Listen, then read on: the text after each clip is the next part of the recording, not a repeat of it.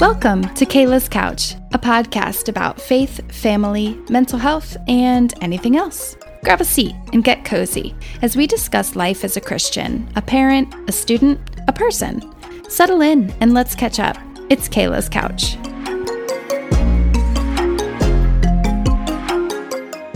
Hello out there, and thanks for listening. I'm Kayla, and I'm so glad you decided to join me on the couch today. It's been a while. I took a month off from the podcast because I wanted to wait for the right topic to come to me rather than recording just to put something out. And I never want this to feel like an obligation, but instead a space to explore the topics and conversations that are genuinely interesting to me and I hope to everyone listening. With that being said, I am back in classes for my master's in clinical mental health counseling, and I was assigned a few chapters of reading from a book called Embodying Integration by Megan Anna Neff and Dr. Mark McMinn. I whined a little bit about how much reading it was. Each chapter is like 40 to 60 pages. And um, although I really love reading, I just had a hard time focusing because uh, I just like wasn't in the mindset to read. Um, so it was funny because I was like a week behind in the reading and I actually needed to do it for an assignment. So I ended up reading three chapters in like two days. Um, but, anyways, once I was able to focus on it and really like learn from it and take notes, it was really interesting. And um, since I really wanted to kind of discuss it, but I didn't really know who would talk to me about it, I realized it was the perfect thing for the podcast. So, with this episode and the next, whenever that one gets recorded, I will be covering the first two chapters of this book. So, today I'll be reviewing chapter one of Embodying Integration, which talks about lament.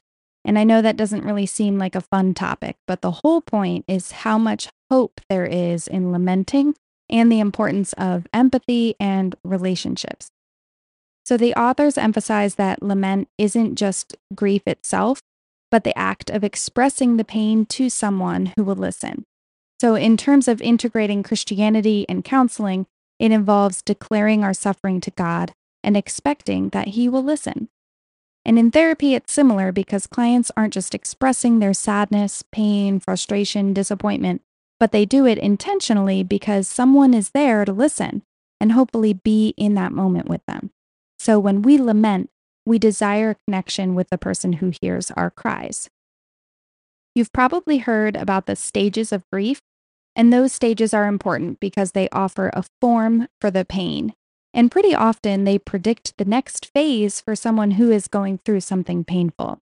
And lament can also follow a sort of form in that there is an address of suffering, the complaint itself, um, trusting that God hears it, and as the authors state, a quote, vow to praise. And it's important to have kind of like a form to follow or steps to follow uh, because it keeps the grief from becoming amorphous and leading to worsened depression or just a complete loss of hope. And I feel like this personally happened to me when I lost my daughter almost eight years ago. I didn't talk through my suffering and pain with a counselor right away, but I definitely lamented to God. It wasn't just anger or sadness, it was like a mix of it and just giving it all over to Him. I didn't ask for answers because I knew that there weren't any, but I desperately needed to feel connected to Him after initially feeling forgotten by Him. And I feel really fortunate that I felt trusting of God to carry me through it. And eventually, I did seek counseling for the anxiety that resulted from the grief, but I still gained a really personal understanding of lament. And the Bible has a whole book in it called Lamentations, which is a collective writing about the fall and destruction of Jerusalem. And the whole book is a cry of fear and pain to God, along with the desire for forgiveness and redemption. And there may be some out there who don't agree with me, but I think our current church climate tries to focus on the positive and uplifting areas of scripture, and we don't always sit in the sections of suffering. The authors of Embodying Integration share that Lamentations 3:22 is the most cited verse in that book, the verse says, The steadfast love of the Lord never ceases. So, how crazy that the most quoted verse is not lamenting at all. And I'm reading from uh, the book right now, but the verses around it are like, He has driven and brought me into darkness without any light. He has made my flesh and my skin waste away and broken my bones. He has walled me about so that I cannot escape. He is a bear lying in wait for me. He has shot into my vitals the arrows of his quiver. He has made my teeth grind on gravel. You have wrapped yourself with anger and pursued us, killing without pity. You have made us filth and rubbish. So, um, and this is a quote from Neff and McMinn. We cite the hopeful interlude in the middle of the chapter most often, but the context is one of torment and misery. And this just shows that we move so quickly from the hurt and try to get to the resolution and the happy ending. But that doesn't really make for a strong, trusting relationship with God or anyone, actually. It's easy to be around happy people, right? But we grow closer when we share our real lives with others. And being vulnerable is a gift, even when it's harder than hiding vulnerability. Have you ever shared something personal with someone about something you've been struggling with and they give you an answer like, God won't give you more than you can handle? Did that make you feel better? Probably not. I know that has happened to me many times, and I feel like the other person just wanted to move on with the conversation, right? It might be hard for us to feel like our faith is secure if we're not happy with how things are going, but I don't think there's a lot of truth in that. I think part of relenting is resisting how things are and hoping that something better is going to come out of it. And it's not really this senseless hope or without evidence, you know, like we have a hope in God and his promises. So when we're lamenting that things aren't the way we'd like them to be, there's more of like what they said a vow to praise because you know that God has something good in store. A quote from the book says, Pain causes us to ask God hard questions, and these questions are not only acceptable, but are even healthy. It might be that we feel God won't want to be close with us or in a relationship with us when we're angry or unsatisfied, but the truth is that He shares in our suffering. He knows what it's like. He felt the pain of sin in us and sent His Son to suffer for us so that we could be redeemed. So we can feel relief that He's, as um, the authors say, with us in the trenches, not orchestrating the suffering. And depression is rampant in our society, and I've experienced it myself. It comes from fear, it makes us feel isolated, feels like there's no one else that can understand, even though you feel like you hear everybody is depressed or has been depressed. Still, in that moment, you feel like you're alone. And it's really often a cycle of anger. It turns inward to ourselves. It causes us to pull away and isolate. And then, of course, we feel alone. And so then the cycle just continues. However, lamenting stops that cycle. It's taking that inward anger and expressing it outwardly. And it's not against our faith, but instead it shows faith that God is listening and that He cares for us. Uh, an example that the book uses um, from the Bible is Jeremiah. So he was isolated from society because he prophesied destruction, which of course no one wanted to hear. And since no one was listening to his prophesying, God actually took away his privilege to be the one to speak on his behalf to the people. And Jeremiah then calls out to the Lord, feeling tricked and lonely. And honestly, it's completely understandable. Go to the book of Jeremiah and read it. It is heavy stuff. However, he never turns from God. He bravely presents his suffering to God, not seeking pity, but passionately seeking connection. I think another example of how we distance ourselves from our feelings, um, another example besides depression is grief. You know, you feel like time heals all wounds. You hear that a lot and like you think, I'm going to get through this, we're going to get past this.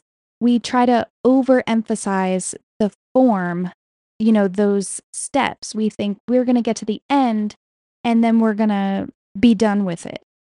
But that's not true, right? Grief is something that we just kind of learn to live with. But I feel like that's okay to realize that it's something you're just going to live with from now on. And you don't have to do that alone. I'm going to read a section of the book that I just really loved. Um, it's page 41, and it's talking about heartbreak and having a more integrated view of heartbreak. Again, not something that you're just going to get over um, or something that happens one off. And so I'm going to read this because I really liked the perspective. Um, it is also quoted in the book because they didn't write it. It is David Whyte, who is a poet, and he writes this about heartbreak. Heartbreak is unpreventable, the natural outcome of caring for people and things over which we have no control. Heartbreak begins the moment we are asked to let go, but cannot. In other words, it colors and inhabits and magnifies each and every day. Heartbreak is not a visitation, but a path that human beings follow through, even the most average life.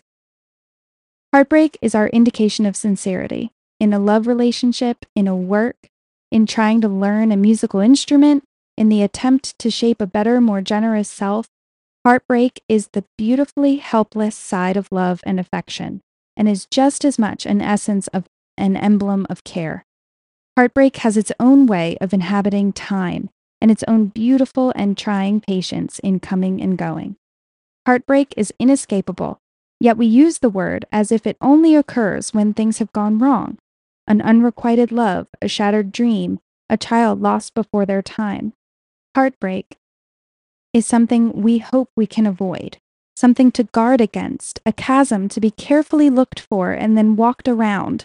The hope is to find a way to place our feet where the elemental forces of life will keep us in the manner to which we want to be accustomed, and which will also keep us from the losses that all other human beings have experienced, without exception, since the beginning of conscious time. But heartbreak may be the very essence of being human of being on the journey from here to there, and of coming to care deeply for what we find along the way. And the authors go on to say if we are to be witness bearers to the suffering of the souls in our counseling offices, then we need to hold the possibility that hope and lament are not so much oscillations in the alternating currents of life, but rather the simultaneous realities of human existence. One is not to be avoided while the other pursued, both bring meaning to the other. And I just really loved the imagery of that basically entire page. To be honest, I had to stop recording two times because it just had me choked up. But I had just never thought of it that way. Um, obviously, I was in just the regular understanding that heartbreak was something that happened and then you get over it. And then, you know, maybe you don't get that job or that relationship doesn't work out. And there's the heartbreak. And time heals that. But no, this way of thinking about it is that heartbreak is woven through our entire human experience. And honestly, that's so true. You think of all the way back to the beginning to creation, um, which, you know, you may or may not believe in. I do. And think of Adam and Eve, the first two people that God ever created. And given free will, they are disobedient right away. And as a consequence, sent away from the garden, away from the physical presence of God. And like, how heartbreaking. And then their children, the first children of the world, one kills the other. And then that has just continued throughout all time you know, with the free will, we have sin, we have a fallen world. And even with the grace of God that we do not deserve, we are still called to Him and able to cry out to Him and be connected to Him. And complete honesty, I did not think that this was going to turn into a sermon, but I thought it was just such a perfect example of how heartbreak really is just the human experience. And, you know, we have this gift of lamenting um, this gift of vulnerability that we can call out to God and know that He is with us in our struggles and with our times of anxiety, depression, grief, frustration. And I'm going to end this portion with one last quote from the book. It says, placed in a context of relationship, expressing the deepest anguish and sufferings of life can help us embrace life itself more fully.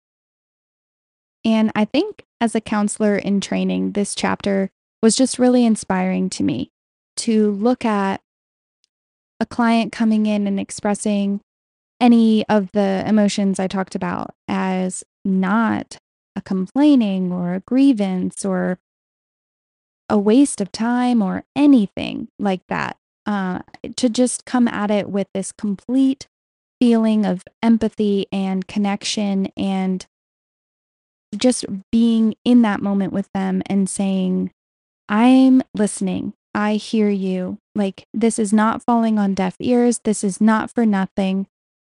There is so much to glean from lamenting. So, that's all for this episode of Kayla's Couch. This was such an interesting subject for me to dive into. Even though it's not the most happy subject, it's so important to look at as a counselor in training, but also as just a friend or a parent, somebody who can listen to someone else when they speak and really listen. So, next episode, I'm going to do something similar with the next chapter of the book, which discusses finding meaning in a chaotic world. So, if you have any questions for me or comments about today's episode, send me an email at kaylascouch at gmail.com.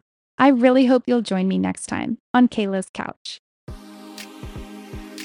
Check out my 14 day devotional, Prayers for Anxiety, on Etsy. The printable download shares 14 scriptures that focus on encouragement for anyone feeling anxious, lonely, lost, etc. Each day includes context for the verse, how to apply it, a prayer, and a space for notes or journaling. I hope you'll check it out and let me know what you think after. The link for Prayers for Anxiety is in the podcast details and on Instagram at Kayla's Couch Pod. Thanks for listening today. If you enjoyed this podcast, consider subscribing or sending it to a friend. You can follow me on Instagram at Kayla's Couch Pod and send me an email at kaylascouch at gmail.com with any feedback or recommendations you have. Let's hang out again. It's Kayla's Couch.